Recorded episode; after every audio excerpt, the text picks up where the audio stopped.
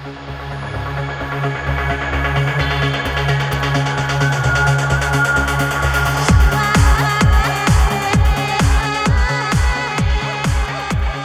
you want to follow along with us? Go to the breadcrumbministries.com website and click on the Roads Devotional tab. There you will find your daily Bible verse, a link to the Bible verses themselves, and the Roads format. You can follow along with us for free. You can also purchase your very own Roads devotional from our website to follow along from anywhere, or buy one for a friend. Today is January 23rd, and the readings are Exodus chapter 6, verses 6 through 7, chapter 7, verses 1 through 7, Luke chapter 24, verses 1 through 8, and 36 through 49. The book of Exodus is known for its main character Moses and the Ten Commandments. Its pages tell of the Israelites' exodus from Egypt under the leadership of him. This is where Pharaoh's heart grew harder, even though Moses kept warning him to let God's people go. Here we read where God foretells of his judgments. He declares himself the Lord over the Israelites who promises to deliver them from slavery. Moses is to be like God to Pharaoh, and his brother Aaron like a prophet. Moses must tell Pharaoh everything God tells him to say. Don't ever think that you are too old for God to call you to speak. Moses was 80 years old and Aaron was 83. God says, I will redeem you with an outstretched arm and with mighty acts of judgment. Then you will know that I am the Lord your God, who brought you out from under the yoke of the Egyptians. Here, God defines himself as their deliverer who judges their enemy. We read in Luke about a group of women who went to Jesus' tomb after the Passover to anoint his body.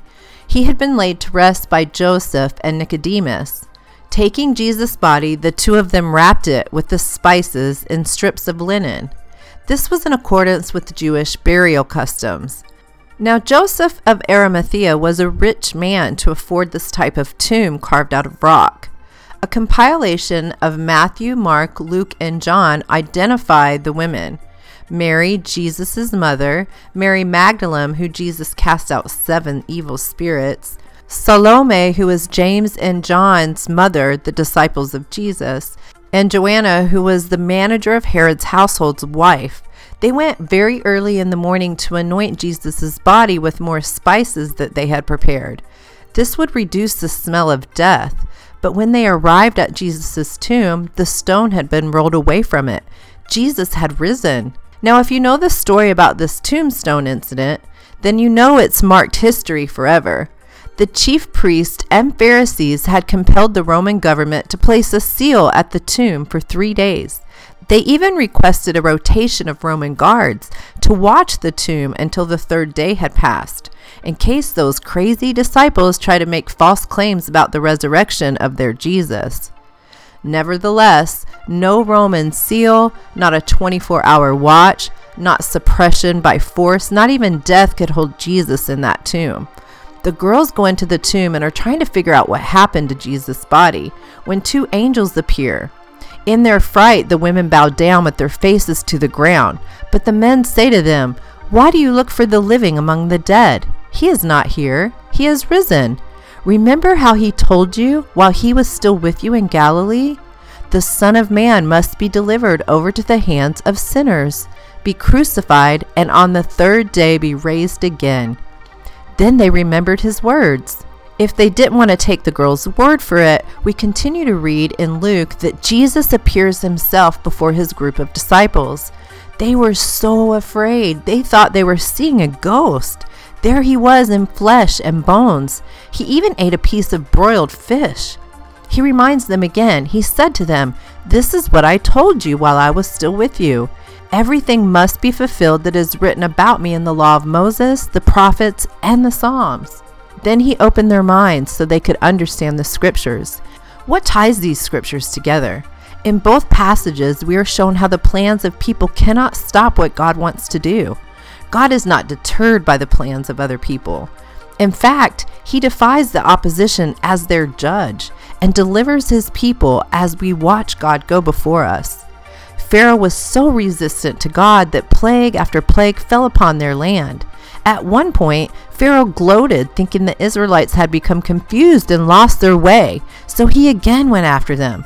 But the Lord did this to reveal and harden Pharaoh's heart. God's people were set free in spite of the persistent pursuit of their oppressor, and the hardened hearts resulted in death. Pharaoh was judged again and again, and it cost him his life. What commemorates this story? Well, the story of Jesus, of course. He is the final sacrifice for this Passover story. Those who follow Jesus, whose hearts are pure, will be delivered from death.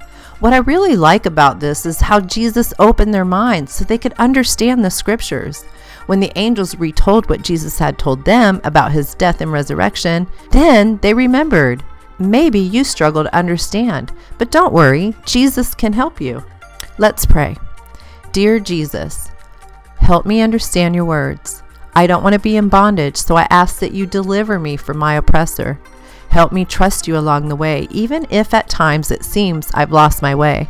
Help me remember that no plan of my enemy can stop your delivering hand.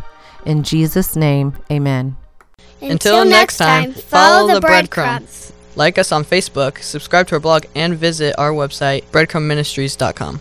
Listen to our podcast, donate to our ministry, or shop